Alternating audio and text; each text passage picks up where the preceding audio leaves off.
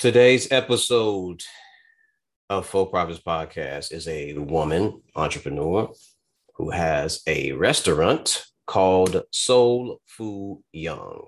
Hello, dear. Hello, how are you? I'm good. How are you? I am well. I'm well. Awesome. So tell me where you're from. I am born and raised in Waukegan, Illinois, 60085. Lived in Waukegan, I believe, for 18 years. And then I moved away, got married. Graduated from Wisconsin. We won't even talk about Kenosha because we only talk about that. It was a small period of my life we don't speak about. But Bulldogs till I die. I know that my god brother Dante was on here. He is a war hawk. They wish they were us. But no. That's my guy. I live now in Las Vegas, Nevada. I've been here for almost 20 years, actually. I just realized that the other day. Started off in casino marketing.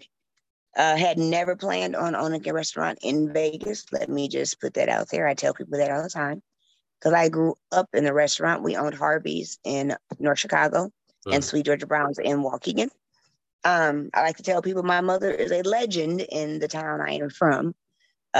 For her hot water cornbread and just some of her dishes and the things she did in the community, period. But yeah, she was there for 25 years, I do believe. And then the restaurant burned down. That was the history of that. I had moved here already, working in a casino. My mom ended up moving here, coming here. And we couldn't find good Chinese food here. So egg foo young and fried rice are my favorite dishes in the world, hands down. And nobody makes it like they do back at home in Waukegan. I thought it was made the same way everywhere. And I learned after I moved, it is not. So we would have parties or we would cook it and people would come over. And the more we cooked the egg foo young and the fried rice, people would be like, you should sell this. And we were Black women thinking, no one's going to buy Chinese food from us. Why the hell would you buy any Chinese food from us? We Black folks, and you're not looking for Chinese food where you come look for Black people. So we started selling out of the cows. We sold a $10. We had a $10 meal. For $10, you could get your choice of a meal, 2 sides, and a delivery, or you could get a Chinese meal, which had egg foo young, fried rice, egg roll, I think it was, and also delivery for $10. We began selling more Chinese food than we did soul food. So that made me believe I had come up with something. My mother had come up with something. So we originally moved. Fast forward, we got into a bar in the back of a bar. We were there for about a year. We're going to say management didn't work out very well between my mother and management. We're going to put it that way. And we end up leaving there. I'm actually leaving on papers. We actually leaving there. And one of my mother's friends had a restaurant that was in between places, like in between people. Had been a few restaurants before then. Nobody really stuck. And she asked, were we interested in it? And the funny part about the backstory of that is I had just lost my job of 14 years. My husband was the only person working. And I had no income coming in. I had no unemployment, nothing. And so I did not know. Wait, you worked for 14 years and had no unemployment? You heard what I said. Okay. 14, and at a company at Green Valley Ranch. What? Yeah. I worked for a real company. So Vegas is a right to work state. Let me just start that, number one. I try to explain that to people all the time. And when you have a right to work state, unless you are clearly let go for certain things, it is hard to fight for your unemployment. And the reason why they let me go was misappropriation of company funds is what it was. What happened was I made hotel rooms that I make every year, got the clearance for it, and I pissed somebody off, long and short. So I didn't fight for it. I never fought for it. I'm not the kind of person. I just they said no, fuck it. I'm gonna find a job. I don't care. All right.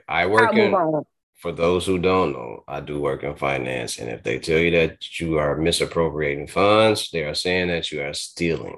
I know what they're saying. Oh, no. I know what they're saying, but there were no funds involved at all. Okay. Period. So So every year, I'll give you a quick short. So I've had a Halloween party every year for 12 years. Okay. Everyone comes. At the At the company? Or? No, here in Vegas. Okay. Here in Vegas. And so everybody knows, 100 million people. I book my rooms through my hotel. Always have. They give me a discount. Only pay $50 for a room. A room at my job usually is more than that. So how I usually do it, how I did do it, I used to get it, go through a host, push out, go through, and then do what I had to do. I got my rooms, no problem, checked in, checked out, whatever. We had a new front desk manager. I have to give you some backtrack. So you kind of do, but they're trying to make it. But you get what I'm saying. They got to make a name for themselves. No, not even that. Okay. He wanted something. I had more power than he had, but he had a name. So he was a director and I was only a clerk. But I controlled the hotel room suites because I work in casino. So basically, just because you, Joe Blow, wants to pay $200 or willing to pay $200 for a $50 room, I have a player who's losing $100,000. So I can then pull your hotel player out of that particular room, no matter what you've guaranteed them, no matter what. And I can put my $100,000 player in there. And I don't have to ask you for permission. I don't have to justify anything, because that's how the casino world works. It just works that way. Okay. And I speak casino, and I had been there long enough that everyone knows if I pulled somebody out, it's for a reason. That's long and short. I pulled his mother out. That's bad. 3-4 months ago, 4 months earlier, I had pulled his mom out of a room, but I had to, like, we were sold out. I had $1 million player. Your mom ain't paying shit, nigga. She can sleep at your house. Right. Seriously. Pulled him out. We got into it back and forth, whatever. And ever since then, he was on the list now. He was at the top of the list. He was going to get it. So but I'm not upset. It had to happen. Everything that happened to me had to happen because I was comfortable in my job. I had not had a job. I had not had a raise in 7 years. No raise, 7 years. I wasn't planning on leaving. I had Friday, Saturday, Sunday off, and I had 6 weeks vacation. I'm a person, I don't like change. So I was okay with that. I was able to travel 3 times a year. I could do what I need to do. Was I broke? Fuck yeah. But I had perks other places. So it helped out a lot. So when I lost my job, I was pushed out of a window, and I had to then find the ladder outside the window to do better. And then I found Soul Fo Young. Bang, bang. We started with, I had to borrow my $750, my $750 for the restaurant, for my portion. Mm-hmm. I had to borrow it from somebody. But you got the hubby, right? The hubby's working. My husband had to borrow his $750 from somebody. Oh, wow. Because that's how far we were in debt. Wow. That's how bad it was, because I wasn't working, and we had bills and things of a nature, and that hadn't stopped. Okay. And then my mother. So we started our restaurant with $1,500, borrowed $1,500. That is the only loan I've ever had for my restaurant, period. And 7 years later, here I am. Man, talk about faith. What? Talk about faith to just step out and do that. I have a girlfriend that calls me mustard seed. I used to think it was because of how small I was. In the last couple of weeks, I've learned that it's because of, apparently, I have no give in me. I don't give up. So. Repeat that again. Repeat that whole sentence again. I have a customer who calls me mustard seed. And okay. I used to believe that she called me that because of how tiny I am. I'm not a big person. I'm a very small young lady. But she reminded me that is because of the faith I have of a mustard seed and what I do in the community and stuff I do around the restaurant. Or for people in the community. Okay. And she always calls. So I try to latch on to that. And remember, that's the only bit of faith that we need to get on to the other side is a mustard seed of faith. So I try to hold on to that. And the will and the hustle to work for whatever it is that you want to do. Like if you don't have that part either, it's not going to happen. Yeah, I agree. Yeah. I just think I don't know if it's a will or a hustle or it's that I'm too stupid to, if I'm just too dumb to quit. Well, I just think you're that side of you is already kicked in where you're motivated and you want something. So you're going to go after it. And not everybody has that type of drive. Everybody doesn't have that type of drive to say, you know, I'm just going to go out here and do this because I know that I can do it. And I tell people from time to time, usually if you can see it in your mind, that's your mind telling you that this is possible. You just need to take the steps to get there. You know, your mind shows you a theater. It gives you flashes of what you can actually do, but you have to put work in behind it to make sure that you can get to the next level. I never thought of it that way. Well, for me, that's the way that I see it. Like when I did the podcast, so this podcast was supposed to happen 7 to 10 years ago or more. Yep. Yeah. But I never did it because I didn't know how to do it. I didn't know what to do. And my co-host or my other host, Six, he kept speaking on it, but he wasn't doing nothing actively to push it either. So we weren't really working on it. We weren't thinking about it. So in the process of us doing music, living our lives, him going through whatever he was going through. I think I was breaking up with someone, trying to move, trying to really just get them out my way. We kind of just like forgot about the idea. And then it comes up again. Boom. Someone says, "Yo, I think you should do a podcast about, you know, sticking to the script and also include boxing." And I said, "Man, don't nobody want to hear me talk about this type of stuff. Like that's regular shit." And he was like, "Man, you'd be surprised. Like what do you mean? Yeah, people want to hear that." Yeah, he was like, "You'd be surprised, man. There are tons of people out here who are doing it, and you should just do it." So I did it. And slowly but surely, I started figuring out day by day, piece by piece, you know, what to do with it, you know. So it's all about sticking to it, like just continue to do it consistently, continue to do it. And I was driven after doing the first episode. I was like, yeah, I'll do it. Because one of my first guests was shout out to Renata Riddle. I forgot the name of her bar. I think it's called OK Darling. Up north, and she owns property and a bunch of other stuff. So listening to her story when we were talking, I was like, yeah, I need more guests like this. I can do this. I can just do it like this, you know. And then when me and Six get together, we'll just have episodes where we talk about music or life or the responsibility and accountability that men should have as well as women, but especially men and young men. If they're not hearing it, this would be the time to start telling them about it. And just different things. And I just been doing that. So I switch it up every now and then from different person or different episodes, I should say. But doing it, you just got to want to do it. Whatever it is that someone wants to do, you have to just want to do it. And you can't make excuses for it. Like you can't. There's plenty of excuses of why it won't work. Oh, all day long, there's a million of them. Yeah, and my original excuse was that don't nobody want to hear me talk. But then you start hearing people say, "Yo, I love that episode," or "I love that episode."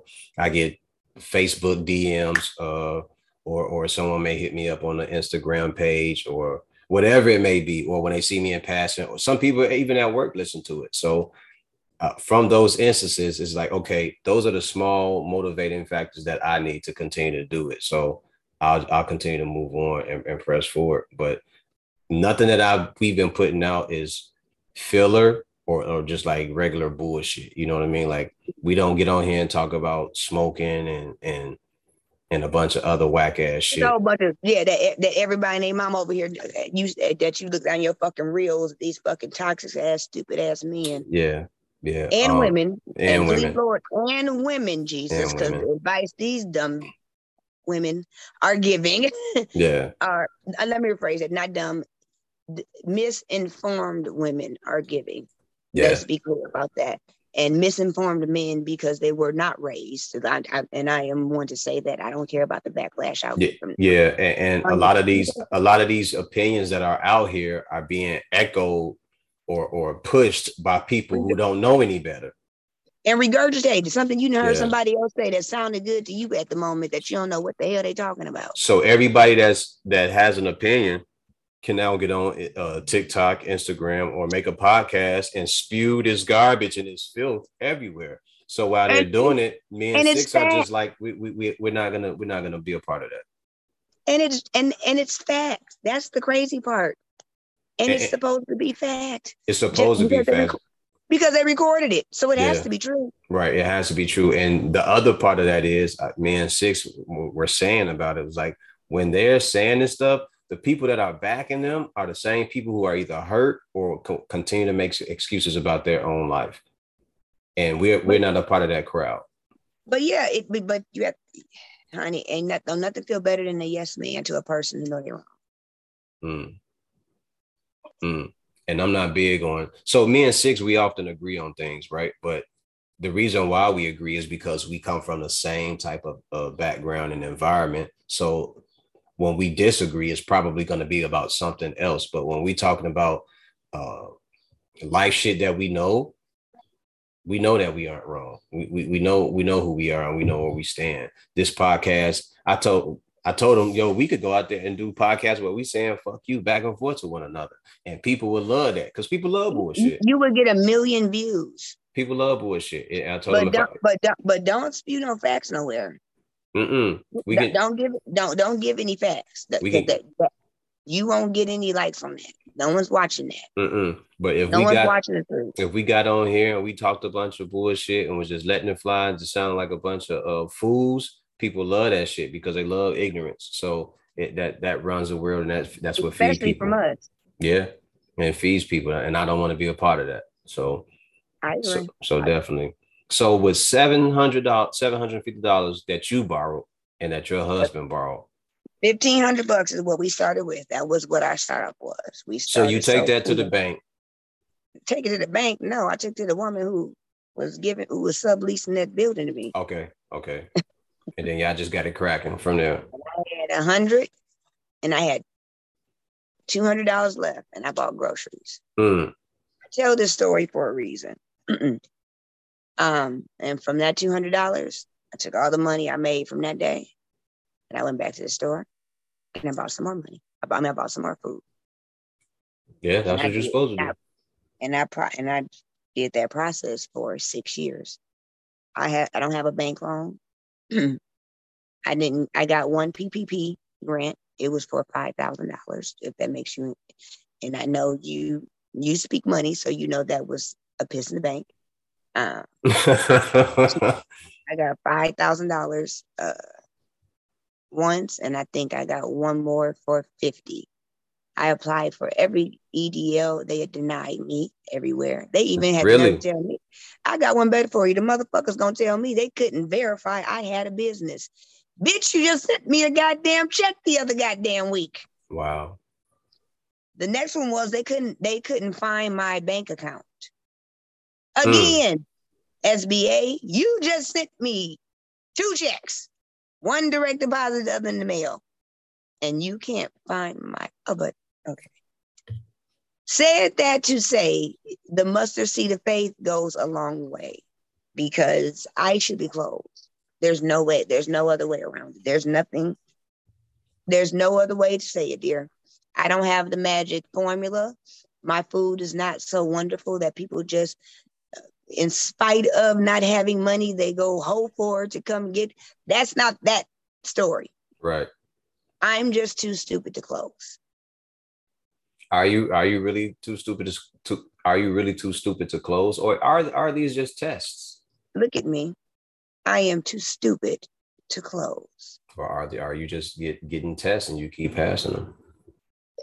I ain't passing shit. I'm broke, so clearly I'm not passing. If I was passing, damn it, I'd be making something out of nothing, but nothing still is the end result after we get done. However, I still get my black ass up and I go open that door every day and I go greet my customers and I make the twos and fews I have left happy and pray God somebody's going to come behind them.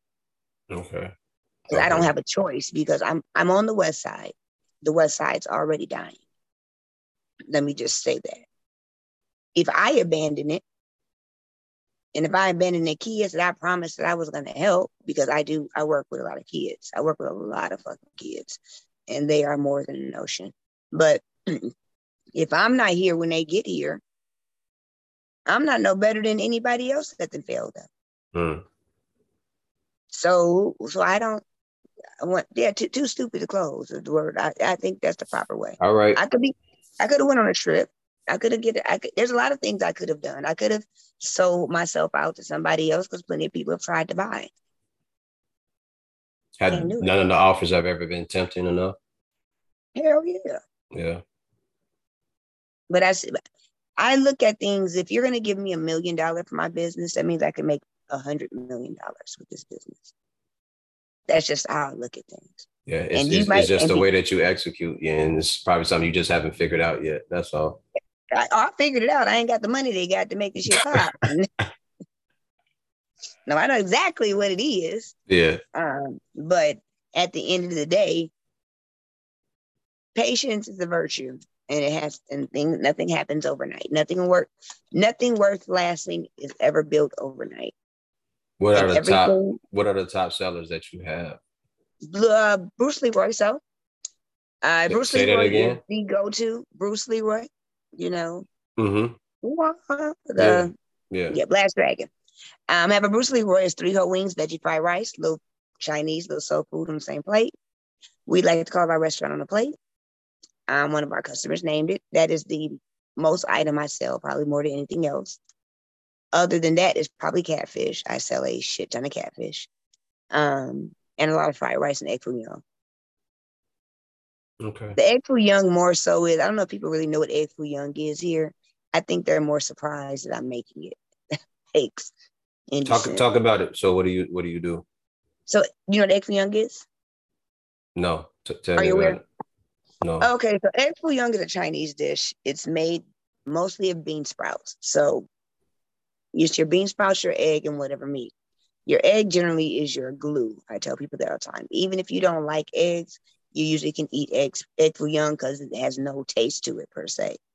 And you mix it all together. You throw your meat in there, and then it gets drowned in gravy. And it is the best food ever. Ever. I stopped eating egg foo young as a kid. Why? Because we, I forgot. I think all of us got sick one time from eating Chinese food. I think the whole family, like all 5 of us. Yeah, you went to the wrong place. Yeah, I think everybody still goes there. That place is still open. 40 years later, that place is still open. Because stuff happens. People sometimes, I tell people all the time, cooking in a kitchen is cooking in a restaurant is no different than cooking in your kitchen. Mm-hmm. You're going to fuck up. It's going to happen. My food doesn't come processed. I pick my greens. Like literally, they come in a box pick that I have to pull apart. Okay. I peel my yams. That's how that comes. Nothing comes in a can. Okay. Nothing is frozen. That just doesn't come that way. My beans are opened out of a damn bag that you got to cook for 15 hours. Like my food is really authentically cooked. Have you ever thought about starting a garden? Or do you have a garden? No, because I don't have the time. Okay. That's honestly the truth. No, because me and my husband actually thought about buying like 100 acres of land in California to grow some things. But one of my wanted to grow was collard greens. And I thought that maybe I could supply the collards to the restaurants or people that are locally around us, like Black restaurants and stuff. Like do a co-op almost situation. Because it's very hard to find Black vendors. Okay. So leaving Chicago, you get to Vegas. And you lose this job for whatever reason. You and this person having a fallout. You get to Soul Fo Young, right? Yep. And you guys have been going for how long now? We've been open for going on 7 years, I think. 7 years. Okay. In between there, you came back to Chicago, right? I came back recently. Yeah. And you did a pop-up? I did.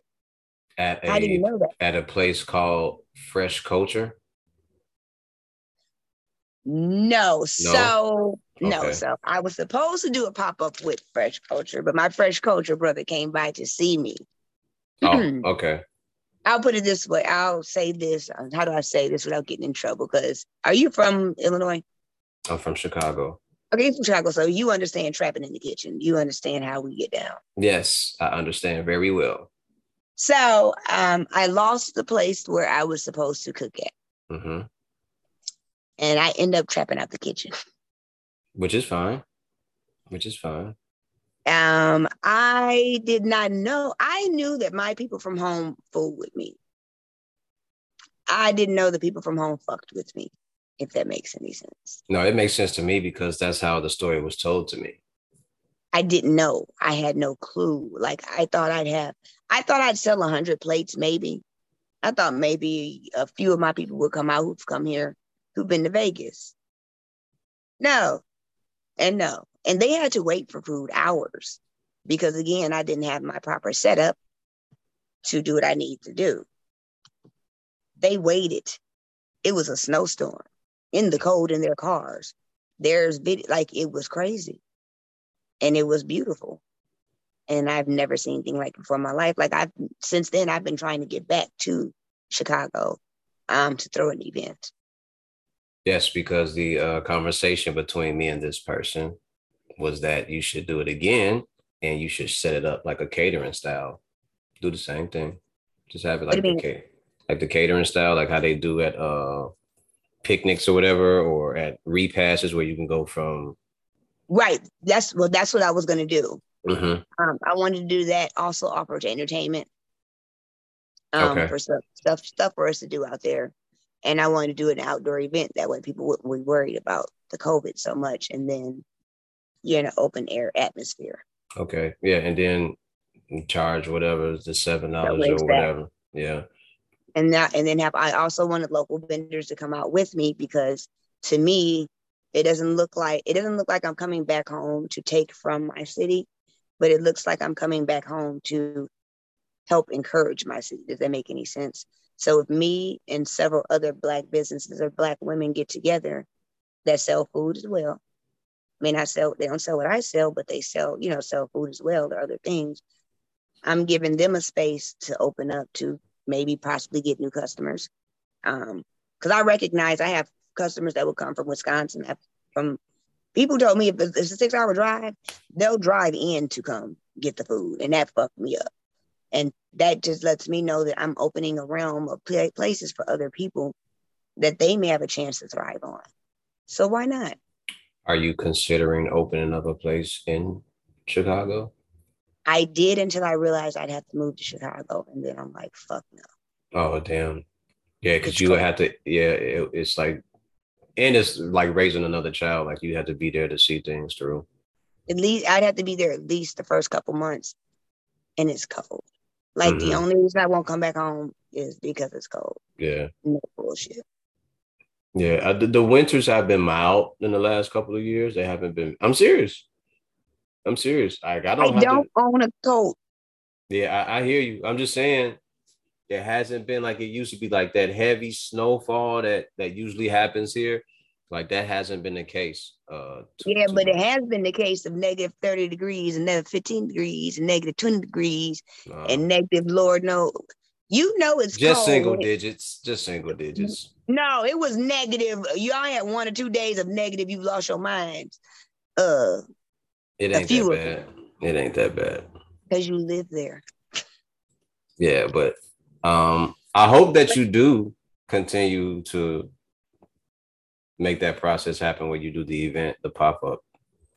I'm trying to actually shoot before the end of summer, at least one more event.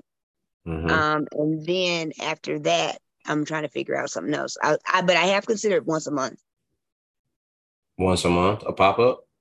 Yep. Here?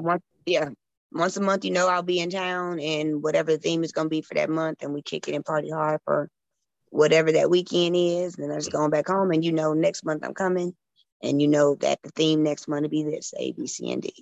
And then that's what I want to do. Then I'm home more often than not. It sounded like it was a really good event though, like everything that turned out. And for me, that would have been something that would have been motivational and inspirational. Like, okay, this can be done. No, it was so very motivational. It helped out a lot. It made me see things differently. Mm-hmm. I could see stuff through everybody else's eyes, if that makes any sense. Definitely, definitely. And what else? Are there any other events that you have coming up? Right now, no. Just trying to keep it afloat and trying to get a fresh culture to get me to my, give me a Bruce Leroy shirt. You know, I'm trying to pull him on. I'm trying to pull him on out here for a weekend just to. He hasn't come out? No, he hasn't come yet. I'm trying to get him. Shame on you, Tay. He gonna come. He's gonna put his ass to work. That's why Tay ain't coming. Shame on you, sir. Did he tell you we used to work together? I don't know if he told me that part. He might have. I don't remember. Where did you guys work together? At Harvey's, at my mother's first restaurant. Okay. Okay. Oh, I think he might have said that. He might have told me that. Yeah, me and Tay go back. That's my ace boom cone. Yeah, he did. He said that part. He's like, yeah. He's like, he was happy that you came out and did it. He said, because it was it raining that day or something like that? Snowing. Okay. And I call him like 5 times. I'm like, bro, I don't think I can do this. Yeah. Ain't nobody gonna fuck with me. They not coming. I swear to God, I'm like 5 times. What part of the year was this? December? Yep. February. It was February. Ooh. It's February. Oh, that's like when the last bits of the brutal cold just decide. Right. That's when decide just do whatever it want to do, and you can't never tell if it's gonna be warm, hot, or what. Yeah. Damn. But they still came out though. They still came out in the snow. That's what surprised the fuck out of me. Snow. Were you able to link up with any other vendor, with any vendors during that time? No. So it was just, you just did your pop-up and then proceeded to... Then, yeah, see my family, see my folks, see my people, and then went on from there. I already, but in regards to vendors, I already know who I'm going to go with. Okay. I already have a relationship with 2 of the young ladies already. The crab girl, I think it's Kiana. Okay. So I'm going to do her, me and her. I'm sure I'll do something with her. Me and her have been talking for a couple of years. And I got to find me somebody else. Locally, where you are in Vegas, there, like you said earlier, the West Side is dying, right? That's what you said. What is the cause of the businesses like going out of business and everything like that? Just, I mean, like every other area, it's the Black area that they don't need us anymore. So like the West Side is where the Moulin Rouge was. I don't know if you're familiar with Las Vegas history at all. So the Moulin Rouge was the Black-owned casino and hotel. And it was on the West Side. And it was one of the very only places we were allowed to be, that we were allowed to go have fun, hang out. You get what I'm saying? Mm-hmm. They didn't want us on this strip. So people always tell me, why aren't you on a strip? I wanted to be on a strip at first until I learned the history of this shit. Working in a casino teaches you a lot of things. And I'm a very I try to use my words properly. It's all up to you. Because I don't have a filter. And I've learned that comes back to bite me. So I try to. Oh, okay. You know what I'm saying? So I try to be mindful of what I'm saying. Try to say this right. Because you are a person who has a business. Let's remember that. But I am a person also with morals in the heart. And let me be clear. Ain't nobody gonna run me off from the facts, the truth, and make me lie on my people about shit. I don't play them games with people. Right. I'd rather be dead broke and correct and rightness and with my folks than to have wealths of riches sucking ass from somebody who don't give a fuck about me. I'm very particular about that. Word, big bird. But they didn't want it. We weren't allowed over there unless we were cooking, cleaning, or whatever we were doing. But and still to this day, they generally don't like us all that well. And I'm telling you, working as the only Black woman in a casino marketing hotel. We have to bring back businesses to where our money matters, if that makes any sense. Everybody sees the value in our dollar except for us. Everyone sees the value in everything that we have to offer the world except for us. And that has to change. Yeah. And that's my goal. My goal is to thrive in a place where nobody else has.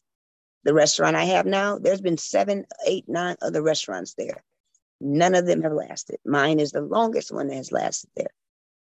And it's not that I have a secret success or something. Is I have customer service, good skills, and I'm nice to people. Literally, that's it. And the food is good. That's what I was about to say. You got a good product. You gotta have I have a good product. But outside the product, I treat people like you want to be treated. Period. For those who are listening, I work in hospitality. All right.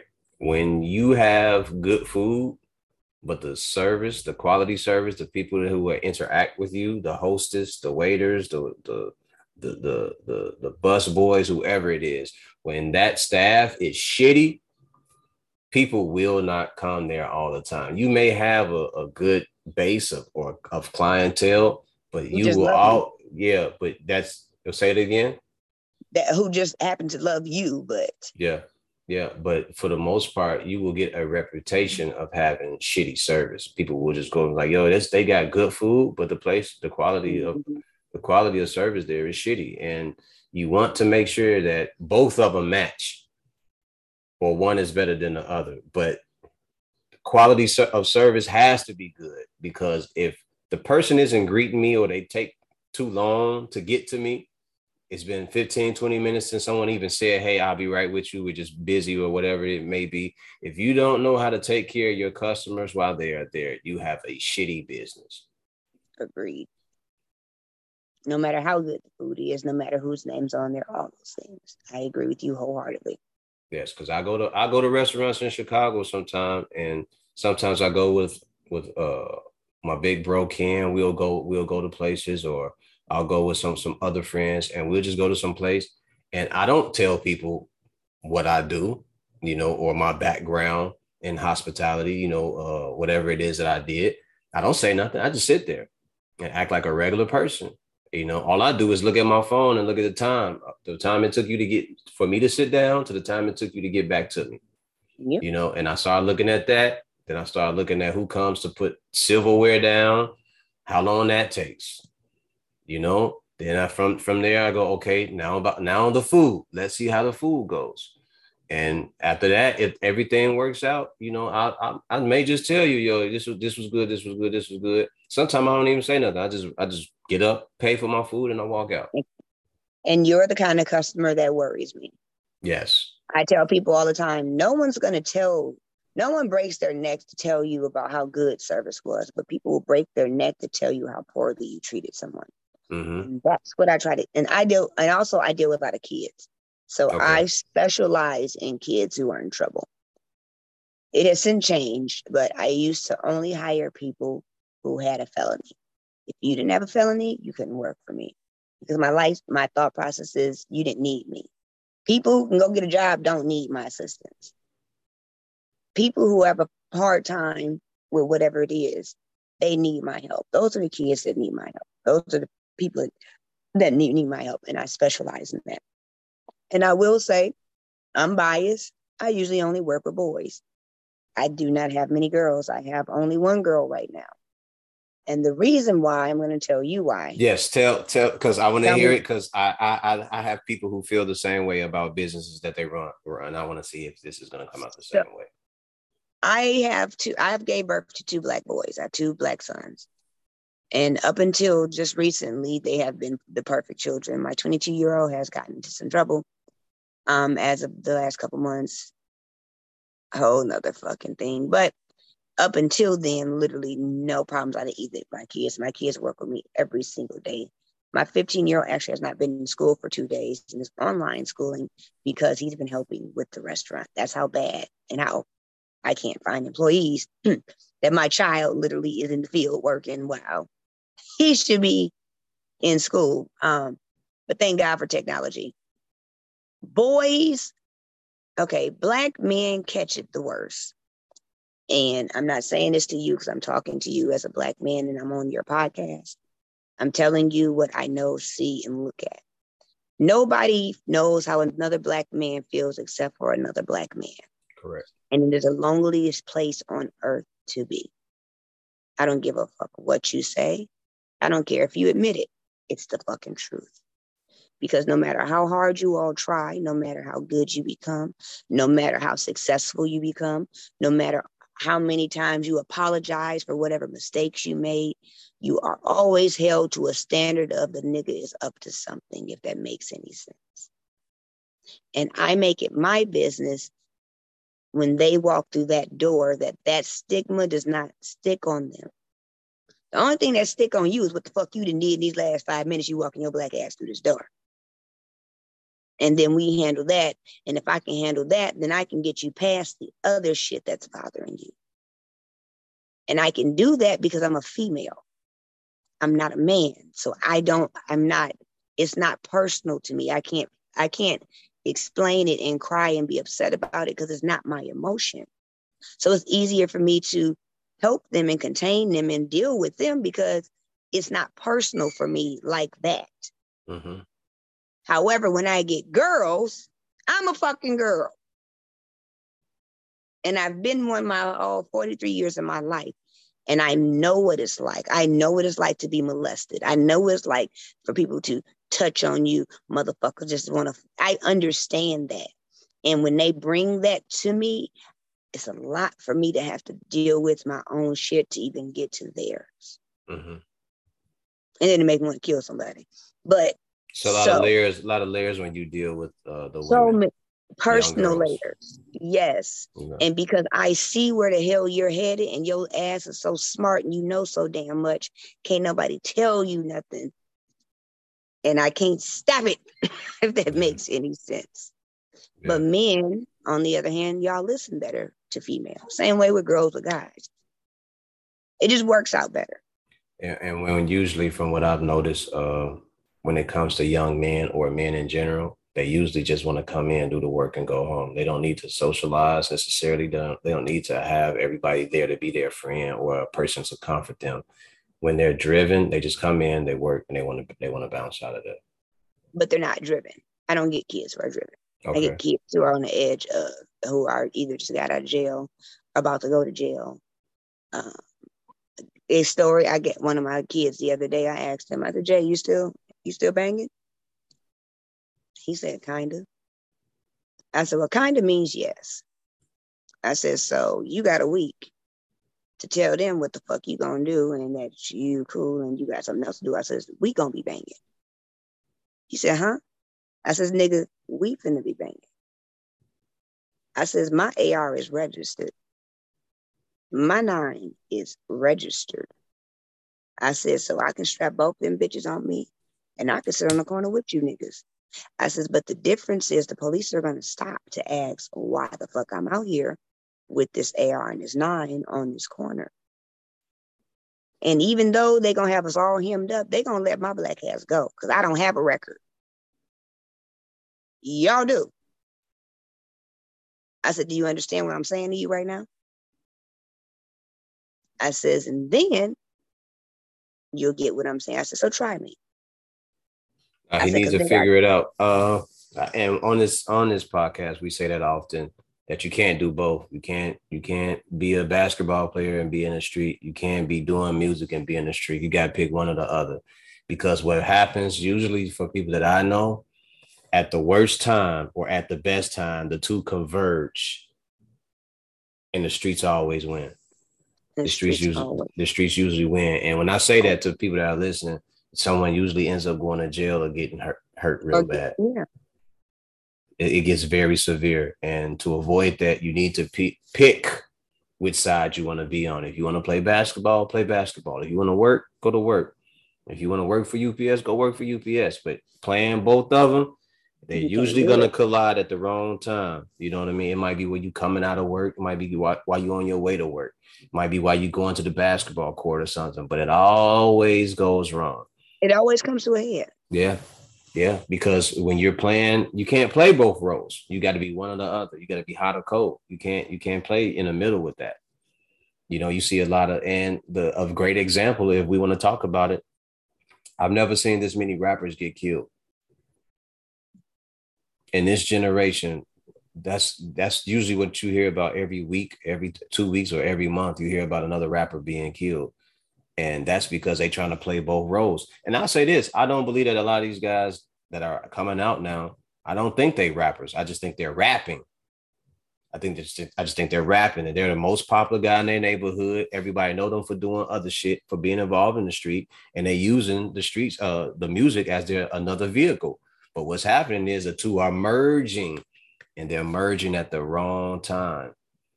And once they start to mesh together, the streets is gonna get you. But that's the funny part. But they're merging at the wrong time for us. But white people are making a killing off of it. Yeah, because we don't understand that part. Oh, I do. We don't seem to get that part that they're making all the money, and a lot of guys now are figuring it out because of the YouTube and podcasts. Like you can do it directly. Like, but got to be careful. You got to be careful. The streets don't care. That's what I said. Yeah. I don't know if they don't care. You just don't get it. Yeah, the streets don't really care about you like that, man. Y'all got to stop thinking that these guys, some of these guys may respect you, or they may hang around you, but they don't nobody love you or respect you that much to tell you to get the fuck about the streets and go do what you're supposed to do. They happy. And the one that told you to get the fuck about the street, that's the motherfucker that love you. Yeah. And that's the nigga they shit on. Oh, yeah. And I tell them all the time. And to the young guys that were around me, they was like, yeah, why they be calling you lame? I said, they call me lame because I get up and I go to work and I travel and I got a lot of shit going on. But they call that lame because they still haven't done nothing with their life. So if you value that, or if you value me, you're just going to pick a path and you're going to follow one or the other. Like, I lay my head down and I'm not worried about nobody coming through my door, but I'm prepared. Right. You know what I mean? Like, I'm not worried about that. I'm not completely paranoid that somebody's going to do something to me 24/7. I'm not worried about no money that somebody owed me. I'm not worried about nobody punking me or trying to call me a pussy or something. So I got to show you complete force and aggression every day while I'm outside. I'm not worried about stuff like that. I'm not really. So if you plan on picking genocide and homicide, which is a dangerous choice, you know, you got to stick with it. You got to go all the way through with it. You got to go, baby. You made a choice. You got to stand on it. You got to stand on 100%. You can't be both. You can't be both. A lot of these guys are dying because they want to rap, but they're not rappers. They doing gangster shit all the time. And the two lanes continue to merge. And when they do, it's not good. It's not good. Yeah, Dolph was the one that did it for me, for real. And I'm not a rapper. I don't listen to hip hop like that. That's not my thing. I'm an R&B 90s girl, always have been. Mm-hmm. But that young Dolph thing just didn't sit in my spirit well. Yeah, it's a sad situation when you see it. You're like, damn, dude, like people really rock with dude, but loved him. But, man, sometimes it's just best to not be home. And if you're going to be home, to the guys that are going home, if you are going home, stop posting every goddamn thing, man. But do you hear what you just said, though? Sometimes it's best not to go home. It is. Nobody should ever have to utter those words. But it's been like that. It's been like for years. I get it. I understand it. I'm happy I don't live it. I ain't never lived it. I can go home. That's the one thing about I'm good in every hood I've been through. I ain't worried about that. And that's the one thing that makes me happy. But yeah, like that's sad that you can't go home. And if you're gonna be home, don't post everything on Instagram, on Twitter and all this stuff. Like just go do what you need to do. They can't do that. They need an audience. This whole generation need an audience. I ate a peanut butter jam sandwich today. Tell them they need an audience. And if y'all want to be real about it, what y'all be posting and what y'all be saying them songs is really dry snitching, telling everything that y'all done and how y'all. What you mean? What y'all catching? These RICO charges y'all catching? They taking y'all music. And baby, they coming. They coming. Yeah. Quickly. Yeah. And it's about like, well, how did you know? Bitch, you put a beat to it. You got on there and you talked about what you've been doing. And then your homies are reckless. Y'all reckless. And then don't forget the fact that y'all got phones too. And y'all doing everything through a phone. Y'all got Y'all gotta chill, dog. Y'all gotta chill. Y'all talking about murdering people in the song. On Facebook, on FaceTime, and y'all, everything is documented. Everything at all points. You got your, even your phone ain't on. You got the phone with you while you doing drive-by shit. The fuck, every time you done hit every goddamn tower from your house to where the fuck you did the shooting. Talking about I wasn't over there. And they pinging it. It's pinging. Boom, pinging. Boom, boom, boom. From tower to tower. Talking about that wasn't me. I let somebody else have my phone. And now the cars are pinging too, because now the cars got Wi-Fi. You know what I got? A 79 Caprice. Really? Oh, wow. Do you know why I have a 79 Caprice? Old school car, man. So that motherfucker ain't got no ding, ding, ding, ding. No, that's why. New shit is pinging all over the place, man. They don't get it. I want an electric car so damn bad, but I don't want shit that you can turn off from your house.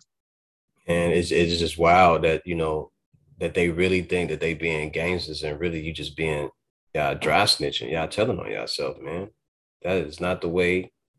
That is not the way of the warrior, bro. Like, if y'all really going to be in the streets for real, man. Really this be is out why there. This is why Hoover and them need to be out. This is the very this people always ask how was Larry Hoover? This is why they were important. Because they had some structure, damn it. They shut the fuck up. A lot of structure. Take away the bad part that you don't like. Okay, I'll go with that. But nigga, they had structure. So there was structure and there was discipline. You couldn't be out here doing all this wild shit that they out here doing now. There, it was a process. If they people would violate the shit out of you. Yeah. Well, we'll call it a violation, but for all this stuff that's happening right now, it wouldn't be going on. And if you did do this stuff, you would answer for it, and we're gonna leave it at that. Leave it at that. Yeah, because if they send you out to do it to get a specific target, that's what you're supposed to do. No random people, no babies, no kids, no women. That's not how it go. But like you said, when they chop off the head of the body, the rest gonna fall. The body just gonna wiggle and do what it's gonna do until it's done. So that's what's been happening. It's bad. So I'm glad that you do take the young men and you were doing felons and you were having them participate and the young men from the neighborhoods to give them jobs and kind of give them some type of stability and teach them how to work and create jobs. Right now, that's something that you're just working on, right? Because you're lowly staffed. Yeah, well, that's before I was fine. I was actually heavily staffed I had no issues before. As of lately, it's just been bad. But that's with everybody. Nobody can find anybody, no one can find any kind of workers, period, at this moment, period, at all. I had a guy start on last Tuesday at 10:15. He asked for a smoke break. Never seen him again. Wow. That was my shortest employee. Yesterday I had somebody come. He's like usually just a day laborer, but he came begging. I literally told him, I said, listen to me, I don't have the mental capacity to deal with any bullshit right now. So if you don't want to work, it's okay. Like, you do not have to come help. No. I think he came in at 10:30, smoke break by 11. See, I'm not a smoker. I don't smoke cigarettes, so I don't need that. I just need to be able to get through 3 to 4 hours before I go grab me. Can I just get an hour out of somebody? Can I get a full hour first before somebody decides they think? Yeah, I need 3 or 4 hours before I get like a banana or apple or something like that and some water, you know, and then from there, I'll go to lunch 2 hours later and then I'll finish out the day and take my lunch somewhere in between there. But, you know, that's it. I weigh 97 pounds right now, Dad, just to help you out. I was up to 107. I've lost 10 pounds in like the last week or two because of stress. Yeah. if I can get my black ass up and do this, y'all motherfucking ass can come here more than 10 minutes before you talking about you need a goddamn smoke break. No but hustle. This is what it is. Yeah. Yeah. For yourself, when you're thinking, what would you, I think you were saying earlier that there was the Moulin Rouge on the west side. Yeah. So for yourself, like, what are you kind of thinking or envisioning? Do you want to talk about that? Well, as far as bringing more business back or getting more support back for yours? I would like, there's a lot I would like to buy that's near us. And I would like to turn to a strip mall and build something up there. And I could put a couple places over there. But also, I wish I could get the Moulin Rouge, but I don't even know who owns it anymore. And I don't even know it's a functioning casino. I have been looking at a casino downtown called Lucky Stripe or Lucky Eights or whatever. It's like a 20-room motel per se, and it had a full kitchen. And I have an idea. I had a concept of it. It was, I think it's $2 million. I just didn't have the $2 million or the capital to get it. But I have been looking at starting off with small, like a small hotel, and then maybe get some gaming in it. I have some different ideas to bring a different type of person into Vegas. But yeah, I actually do have an idea. I've been trying to figure it out, get it together. Because again, I worked in a casino for 14 years, so I understand the casino marketing part of the casino side. I understand the hotel side as well, because I paid attention, unfortunately. So I think you can do well. And there's no Black-owned casinos in Vegas any longer. The Fitzgerald was the last one. I think they've been closed almost 10, 15 years now. Okay. And I've been here for 20 years. Question. This is just an idea that I'm thinking. Mm-hmm. Would having an arcade be something beneficial right now?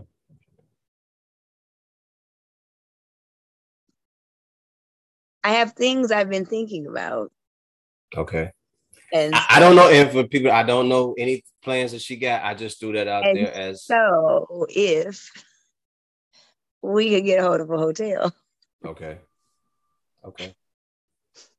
All right. We'll leave it at that. It's funny you said that. Talk to Dante. I got a crazy mind. A beautiful mind. The three of us need to talk because, mine's pretty nuts.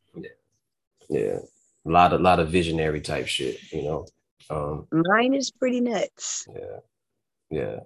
I think that would work, even if it was just on a small scale. That's for right now. Don't even talk about it on the live. Just let it go. We'll talk. I'm just, there's small things where you can capitalize on it. I'll leave it at this. Black people tell everybody what to like. We tell everybody what to do. We tell you what's fashionable. Mm-hmm. We tell you what's cool. Mm-hmm. That's a fact. Whatever the fuck I want you to do, I can. And we, as Black people, don't understand that power. And I'm going to let you drink on that for a while. No, I'm good. What she's saying to everybody is we push the culture everywhere. That's all. That's all. Just everywhere. Everywhere.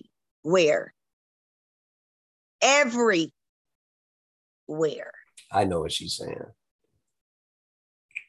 I'm not hard of hearing. I know very well. I read.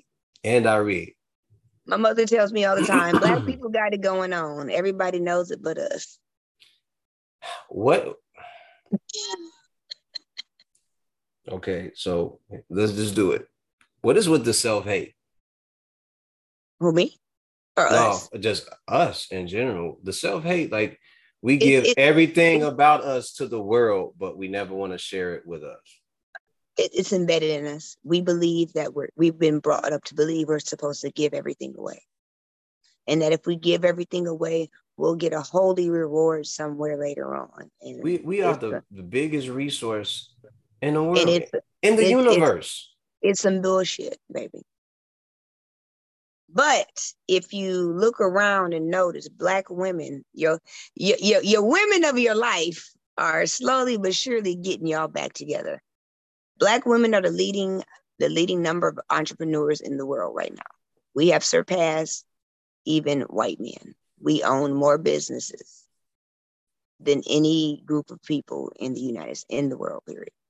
That's fine. Black like I'm proud of that. It's the mentality and attitude that some have. But what that's with anybody, black, white. I mean, it's man, woman, green, anyway. People have bad customer service. I said that to say you're gonna have to weed out some of those things, but eventually we will know where the power of it is. That makes sense. We'll know we are the moving power. Like you said, the self-hate, why is it? It's been self-taught. It's been taught to us. It's been ingrained for years. It is. It's horrible. And you don't understand it, and I don't understand it. I have parents. I have very good parents. I have damn good parents. And so for me, it's hard for me to understand because I come from a two-parent home for the most part. They didn't get divorced until I was older, but I went to private school my whole life from kindergarten up until I was in grade school, and only because I begged to finally go to public school. My brother took private piano lessons. I ice skated every morning before school privately with a private teacher, literally every morning. Like, I have no excuse for anything. My parents did everything they were supposed to do, plus sometimes 10, plus 11 for me and my brothers. But my brother still ended up in prison. What did your parents think when you opened up a restaurant? Nothing. My mom owned a restaurant. We grew up in this. My mother owned a restaurant in North Chicago. I got this from her. Yeah, you did say that. So they were just like, oh. And both my parents cook. Okay. Yeah, so they were just like, it figures. Well, yeah, but because originally we went in with my mom at first with her, and then right, slowly, you said that, yeah. No, so yeah, it wasn't a surprise. Okay, because I was wondering, like, usually they pass down a restaurant business to the next child or something like that, but you jumped out and did something different. No, that was all her. Okay, that's my mom. That was my mother. Okay, the Asian part of it, that's my mom. Okay, so the whole fusion of that was her. That was her from the beginning. That was Georgia. Okay. Now the growing of it, now where I've taken it to past that, that's me. But no. The original concept, the menu, all that's my mom. Okay. I just took the idea and ran with it. Did she ever try to convince you to come back and bring the business back home? She lives in Vegas. Oh, okay. We all live here. So everybody went out to Vegas? Everybody but my older brother. He's in North Chicago. Wow. How long has your mom been out there? At least 16 years. Okay. I must have just missed that when you were talking. Yeah, everybody's here. Okay. But I definitely think that, what I said earlier is a good idea.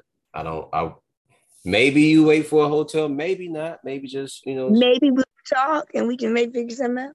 Yeah, maybe trap it out somewhere else. Rinse and repeat. There's nothing wrong with that. Rinse and repeat, baby. Yeah. Yeah. And do you have a website that people can check out? So we make sure that they not as of yet. I'm literally getting that built still. I'm talking to you. I need to call him to find out about the pictures. But yeah, I'm in the middle of getting that built.